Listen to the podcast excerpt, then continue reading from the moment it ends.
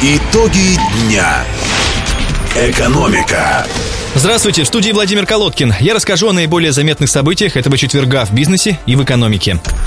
Локальный бизнес. Регулятор сегодня утром отозвал лицензию у ростовского Стелла Банка. По данным ЦБ, Стелла Банк проводил высокорискованную кредитную политику и не создавал резервы, которые были бы адекватны принятым рискам. Кроме того, банк не соблюдал требования регулятора, касающиеся внутреннего контроля и предоставления достоверных сведений по подлежащим обязательному контролю операциям. В настоящее время в Стелла Банке назначена временная администрация, которая будет работать до момента назначения в соответствии с федеральным законом о банкротстве – конкурсного управляющего или ликвидатора. Полномочия руководства самого банка по управлению кредитной организацией приостановлены. На текущий момент ни одного иска о банкротстве Стелла Банка не зарегистрировано. В свою очередь, по информации агентства по страхованию вкладов, Стелла Банк является участником системы страхования вкладов. Его вкладчики имеют право на получение страхового возмещения. Выплаты, по информации агентства, начнутся не позднее 28 апреля. Для этого будут использованы банки-агенты. Они на конкурсной основе будут определены до 20 апреля. Ранее сообщалось, сообщалось, что 7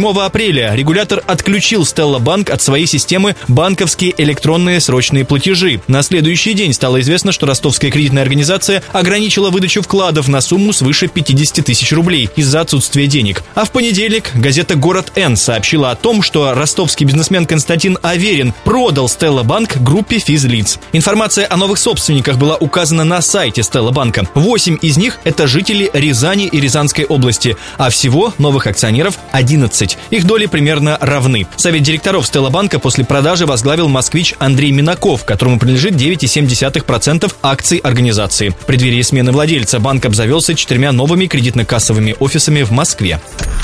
Госуправление. Бывший министр финансов, глава Комитета гражданских инициатив Алексей Кудрин в случае возвращения к работе на государство будет заниматься вопросами, связанными со стратегией развития на ближайшее время, после 2018 года и на более отдаленную перспективу. Об этом сообщил президент Владимир Путин на сегодняшней прямой линии. Путин назвал экс-министра одним из крепких и полезных экспертов. Он напомнил, что ранее Кудрин, покинувший пост главы Минфина в 2011 отказывался от предложений о работе в административных структурах. Теперь, по словам главы государства, позиции Кудрина изменились. Ситуация непростая, и он готов внести свой вклад, сказал президент. Он добавил, что Кудрин может работать и на площадке одной из эффективно работающих структур, в том числе Центра стратегических разработок.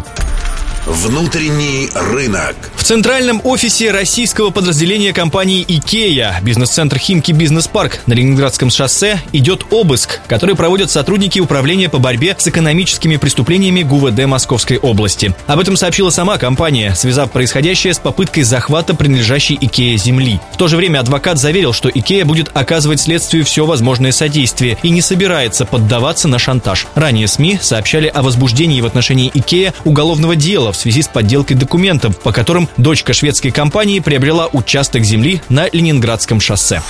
А в головном офисе группы компаний «Анексим» Михаила Прохорова в Москве с середине дня также прошли обыски. Об этом медиазоне сообщил очевидец. Про обыски изданию также рассказал близкий к компании источник. По словам собеседников медиазоны, здание группы компаний «Анексим» на Тверском бульваре было оцеплено сотрудниками ФСБ. Группа «Анексим» миллиардера Прохорова – частный инвестиционный фонд. Он владеет Уралкалием, Русалом, банками «Ренессанс Кредит» и «Ренессанс Капитал», а также изданиями РБК и СНОП. Фонд был основан в 2007 году. Также в группу входит генерирующая компания «Квадро», бывшая ТГК-4. В начале апреля к ней подали иск о банкротстве. По данным на середину прошлого года, общий долг «Квадры» составлял 31,5 миллиард рублей. Компания Mail.ru Group переименовала видеосервис Афиша Mail.ru в кино Mail.ru и полностью переориентировала аудиторию платформы на просмотр кинофильмов и сериалов. Об этом рассказал руководитель проекта Алексей Антропов в рамках форума «Риф плюс Кип 2016». Кино Mail.ru появился новый плеер. В нем пользователь может самостоятельно выбрать онлайн-кинотеатр, в котором доступен тот или иной фильм или сериал. Среди партнеров кино Mail.ru, которые предоставляют сервису свой контент, ведущие онлайн-кинотеатры Рунета. Работать с партнерами сервис будет по модели Revenue Share, то есть стороны будут делить доходы от рекламы и платного просмотра фильмов. Помимо онлайн-плеера, в кино Mail.ru присутствует рекомендательный сервис, информационные справки о фильмах, новости кино, архив мировых кинопремий и календарь премьер.